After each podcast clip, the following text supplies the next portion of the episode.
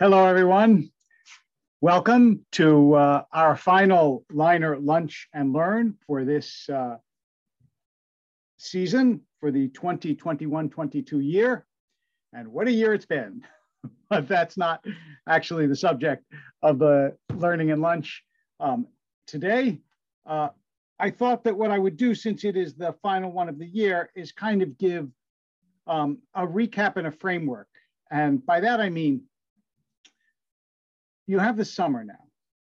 And in the summer, I hope that everybody will consider doing some kind of reading program, at least a little bit over Jewish studies. So I want to give a couple of different areas of Jewish studies. Maybe I'll suggest a book or two, but I want to talk about the way chronologically Jewish uh, life has proceeded and maybe give us a framework so that we can put in our heads when someone says, oh, uh, the time of the rabbis or the medieval times or um, Rav Kook or Israel before it became Israel, Palestine, whatever, we have at least some kind of temporal framework that will make all of this more um, comprehensible. And I'm going to do that by starting with the biblical period.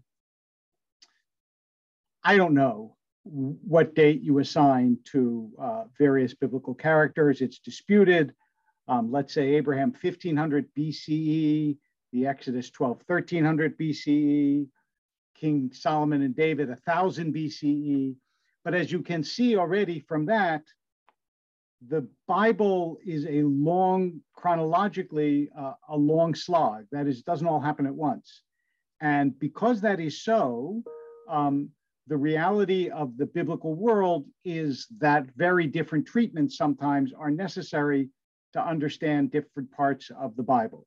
So, as you may know, if you're interested in studying the Bible itself, um, there are literally no end of comments and helps um, and ideas. Uh, for those of you who want a broad conceptual idea of the Bible, I'll make a suggestion.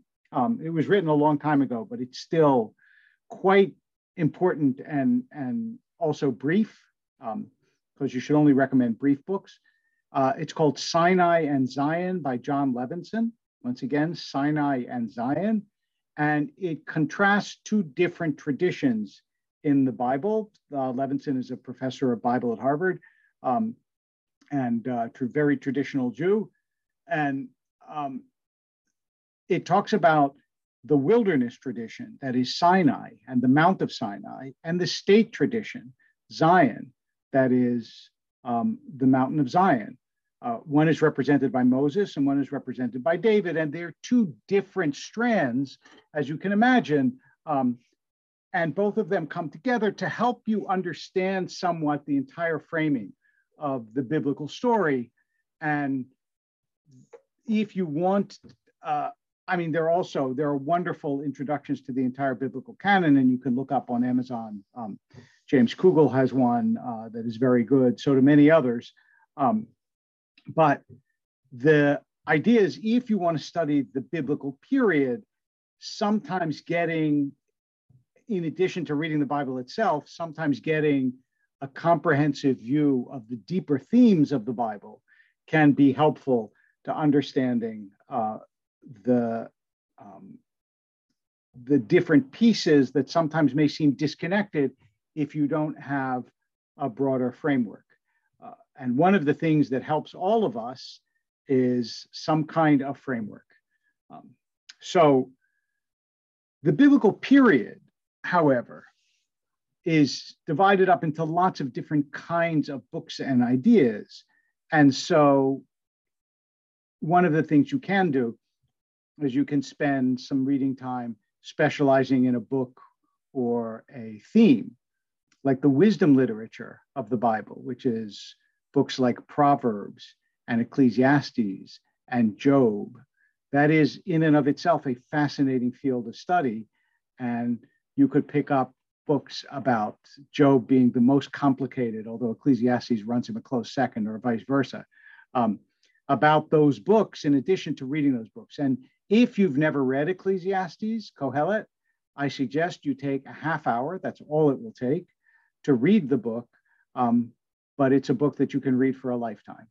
You can't extract the wisdom of it or any biblical book, but Ecclesiastes especially is a wisdom book um, in one reading. And uh, so if you've never read it, then certainly over the course of the summer, you should pick up a Bible and read the book of Ecclesiastes. Um, it won't take you very long and it will give you a lot to think about, a lot, a lot to think about. Um, so, uh, and then, by the way, there's, in, as I said, an enormous, almost limitless secondary literature on all of this. Um, so, if you become interested, then you can start picking up books about books, um, about books. Once we move on from the Bible, um, now we're coming into the rabbinic period. Between the biblical period and the rabbinic period, I don't want to say nothing happened. Um, but a lot of it is dark to us. A lot of it is not so clear. A lot of it is speculation. Um, and uh, one book that you might want to pick up in part, if you're curious about that period, is Shaye Cohen's From the Mishnah to the Maccabees, uh, uh, from the Maccabees to the Mishnah, rather.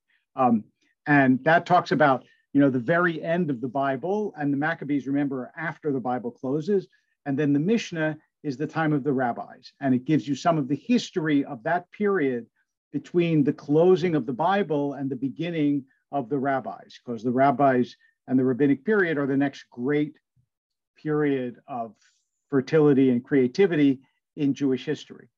Now, remember that from the, from the Maccabees to the Mishnah, what you have, as you know from the story of Hanukkah, what you have is a temple. Um, the first one built by Solomon in about 950, we don't know the exact year, BCE, destroyed by the uh, Babylonians in 586 or 587 BCE. Again, still in the biblical period, because Jeremiah, Lamentations talk about the destruction of that first temple. So we're still in that long stretch of the Bible. Then the Jews return under Cyrus about 100 years later, a little more that 100 years later, still in the biblical period, um, still in the time of later of Esther and Daniel, which are the last biblical books, and then the Bible closes, by which I mean no other books get added to it. And then gradually, gradually, you have uh, the time of the Maccabees with a little bit of an interregnum there. We don't know exactly all the things that went on, but it's a separate story. Um, and then you come to the rabbinic period, which you can date in lots of different ways, but let's say from the from around the, the flourishing of Hillel, who's about 50 BCE, okay? Which means that from the beginning of Abraham to Hillel, we're talking about 1500 years from the time you get from the Bible to the rabbis, from the beginnings of the Torah to the rabbis. That's a long time already, 1500 years. And a lot happens in 1500 years. And you would not expect a tradition to be totally continuous without any breaks or problems or whatever in 1500 years. And so by the time you get to the rabbis, you discover that in fact their um, presentation of what the Torah is about is not what you would always think if you just went right to the Torah. Because you have this long history of interpretation in every generation, people are going to be asking questions and answering questions and saying, How do you live this part of the Torah and how do you live that part of the Torah? And so, since we don't have written documents and since oral traditions are so evanescent, they disappear, right? Um, if you don't repeat one day what your father once told you, it's gone forever and ever, um, which is one of the reasons why the voices of women are so hard to find because their tradition was almost entirely oral. It's what they told their children but not what they wrote in books or what was recorded. So, as a result of all this, by the time you get to the rabbis, you have this long developed tradition that is um, not not continuously recorded. And so the rabbis will sometimes say, I have this tradition. We don't know where it came from. We don't know when it started. Um, and they will say, sometimes it goes back to Moses at Sinai. Uh, there's no telling. Um, it's easy to say when a tradition is first written down. It's impossible to say when it was first thought of, right? So when you get to the time of the rabbis, again, the mission, the, the rabbinic the great rabbinic pieces of literature are divided up. There is the Mishnah, which is the early code of law, the Gemara, the Talmud, which is the long, elaborate, associative commentary on the Mishnah and on life in general. And then there are also different books that are uh, books of midrash, of rabbinic stories and interpretations, and so on. Um, mastering just the rabbinic literature can take most of a lifetime. Uh, and if you want to get an introduction again to that rabbinic literature, there are many, many, many wonderful books that will help you do that. Um, introductions to the Talmud, Steinsaltz, Neusner, um, many others have written introductions to the Talmud. There are modern introductions um, to the Talmud and to Jewish law that are very helpful. Uh, and uh, if you have a specific interest, feel free to write me. I'll be happy to recommend books um, that will deal with that interest. Uh, but with all of it, um, the idea here is that you can learn. There are also, by the way, anthologies that are helpful and useful about the Talmud um, that go all the way back to a rabbinic anthology, which is an old one, um, and uh, Every Man's Talmud, which is also an old one, um, that give you a sort of synopsis of some of the things that the Talmud speaks about. Um, but books on rabbis and the rabbinic period are legion. And they will help you again give a framework to the way in which the rabbis approached the Torah and Jewish law. And that approach was conditioned not only by the rabbi's own nature, but by the fact that in the rabbinic period, the temple was destroyed in 70 CE. And the rabbinic period goes on for about another 500 years, which means that an early part of the rabbis, they're dealing with a, a Judaism that has a temple. And then for most of the rabbinic period, they're dealing with a Judaism that has no temple anymore and you have to reinvent the tradition, reconfigure the tradition, rethink the tradition for how it's going to survive the end of um, the centrality of the temple because the temple was, a, was what the world was about. Remember, we have three chagim, three holidays, shalosh regalim, and on Pesach, Sukkot, and Shavuot, you would go up, everybody would go to the temple to sacrifice. That was the focus of Jewish life. Once that's gone, it's a dramatic shock to the system, and people have to think about how they're going to now live um, Jewishly. So w- that's the next phase is the is the biblical phase. Then you move on to what's called the Gaonic phase and the Middle Ages. I'm going to sort of collapse them together. Um, and here we tend some some uh, Jews will will study the period itself, and there are good books, obviously, about the the Middle Ages, the Jewish Middle Ages, um, and the Gaonic period, which is like the you know the seventh, eighth, ninth century. Also, when Islam starts in the world, and you get a different uh, kind of Jewish population in the Middle East from what you have in Eastern Europe, um, and because uh, Arab scholars preserve a lot of Greek learning then philosophy gets reinvigorated into the Jewish bloodstream through those who lived in Arab lands, um, Shlomo ibn Gabirol and Moses Maimonides. Um, while their compatriots on in the Ashkenazi lands, in the in the European lands, are mostly focused on studying Talmud and Midrash. Um, there is uh, a resurgence of philosophy in Arab lands. Um, and also poetry in the golden age of Spain, which is when Spain was under uh, Arab rule. And now we're talking about the 12th century. Um, the, uh, there is this resurgence of other kinds of Jewish creativity. So if you're interested in this time, you can, first of all, you can study Jewish poetry. Um, Raymond Scheindlin, Peter Cole have books on this. Wine, Women, and Death It's a lovely book with lots of neat poems from Jewish uh, medieval poets about wine, women, and death, um, hence the title. Uh, but also you can study the great personalities, the most famous being Rashi and, uh, Maim- and Rambam, Maimonides. And one of the best ways of studying uh, Jewish um, history, one of the best ways of studying history in general, of course, if you're interested in it, is biography. So for biography, just a moment, let me grab this. Um, there are lots of, uh, Schocken put out a series of Jewish lives. Uh, Yale University Press put out a series of Jewish lives. My uh, high school, former high school English teacher, Barry Holtz, wrote the book on Rabbi Akiva. Uh, a modern one is one that just came out on Abraham Joshua Heschel called A Life of Radical Amazement by Julian Zelizer. Um, in this same series, I wrote a book on King David. Uh, so if you're looking to study different periods, one of the things you can do is take a representative figure like Maimonides um, and read a biography. Uh, and in the Middle Ages, you have this flourishing of legal literature, responsa in particular. That is, people would ask questions. If you lived in a town, didn't have so many rabbis or didn't have very competent rabbis, and you knew there was a great authority in the next town, you or sometimes your rabbi would write and say, by the way, what do I do when such and such happens? And the rabbi will then write this long answer that gets preserved and becomes part of responsa literature, shuvot, which means answers.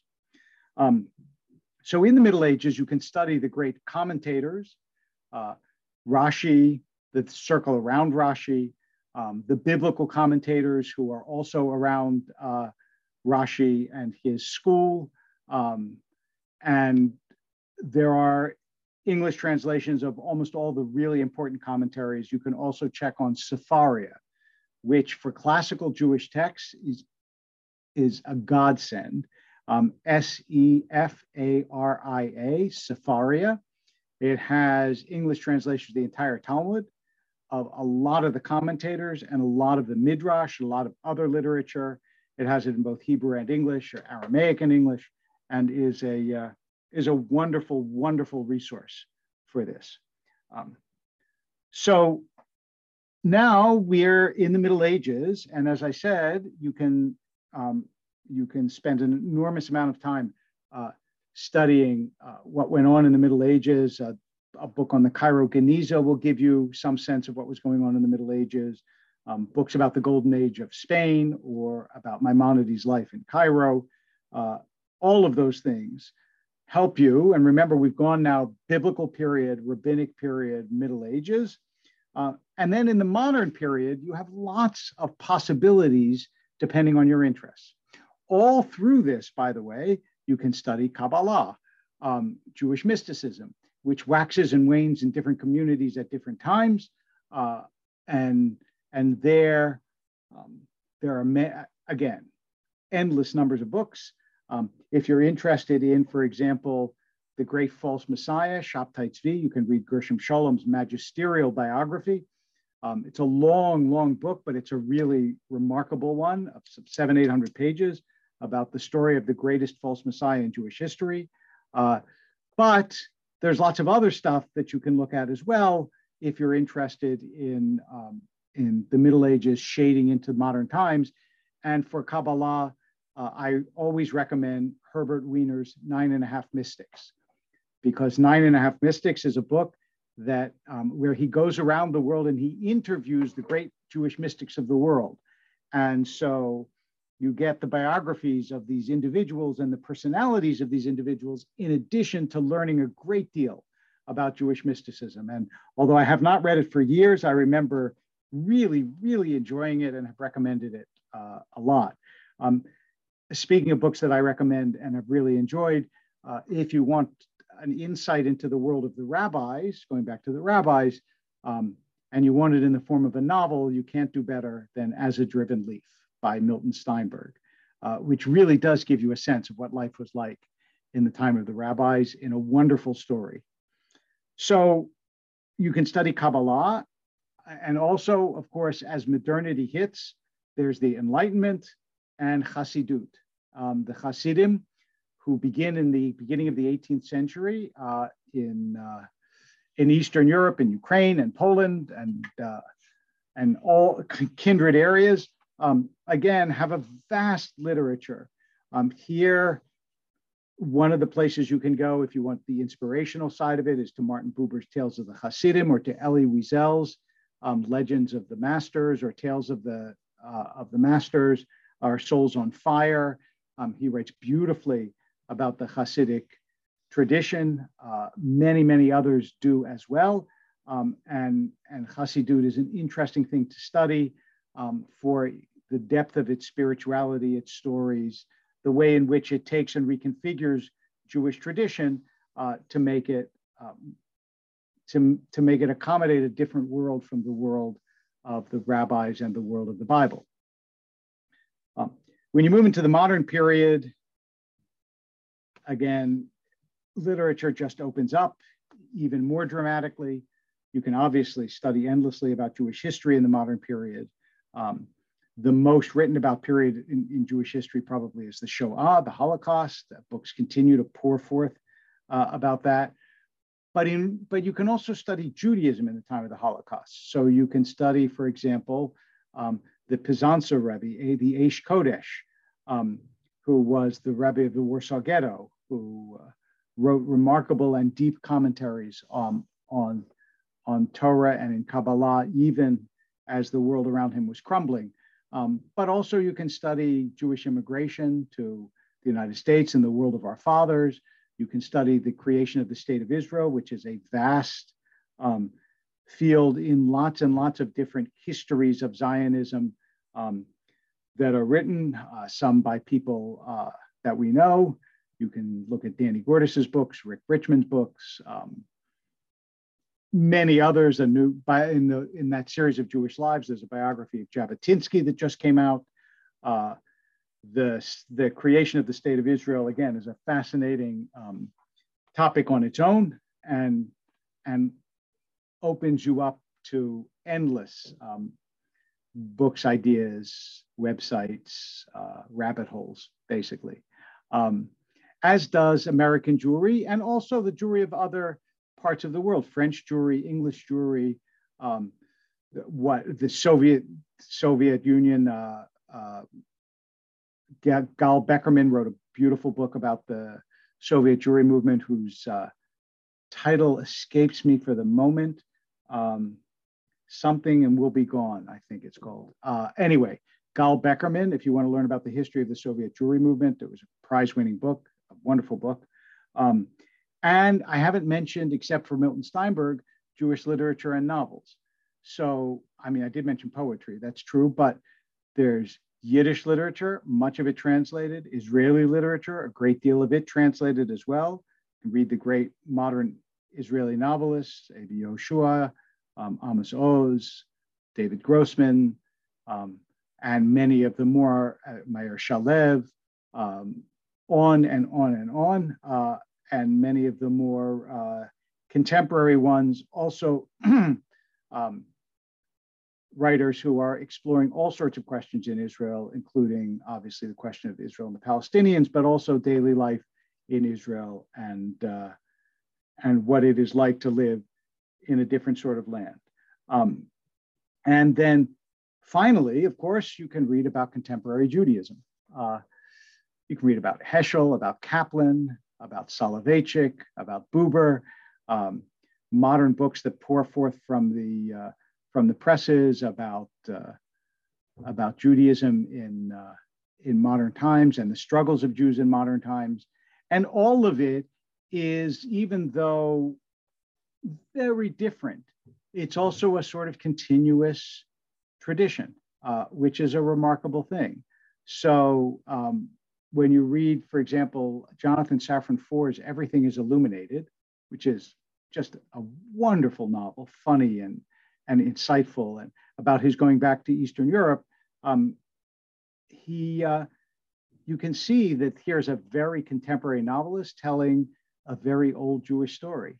Um, and uh, the, the, once you have the sort of broad outline in your head, then you can pick any of the innumerable byways of Jewish learning and Jewish life um, that will allow you to, to learn more and learn more deeply and, and always to discover new enthusiasms, both individual writers, which happens from time to time. You find a new writer, you read a book, and you go, oh my God, I want to read everything that this person has written, um, or music, uh, because all along the way, obviously, there are musical accompaniments and, and artistic accompaniments to all of this Jewish art and Jewish music, although they don't quite have the same continuous tradition for obvious reasons as the word, because um, music wasn't preserved quite the same way, and uh, and and art has changed so much, and there weren't the fine arts as much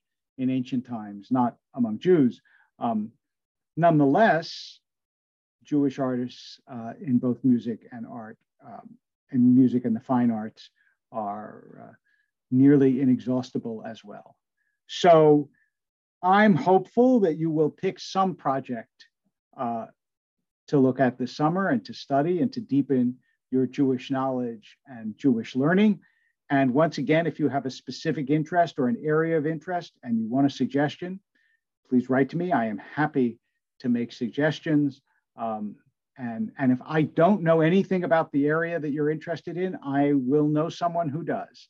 Um, so as Samuel Johnson said, when someone saw him browsing a library, said, why are you looking at the backs of books? He said, there's two kinds of information. There is information you know and information that you know where to look to find. And so if you know where to look to find, that's also good. Um, and what, whatever I don't know or the people I know don't know, the internet knows. Now that we have the all knowing, all seeing eye of the internet, um, we will surely be able to find something that will uh, enrich, inspire, and enliven you in your Jewish journey. And with that, I wish you a wonderful, peaceful, healthy, and productive summer. Take care. See you after the holidays.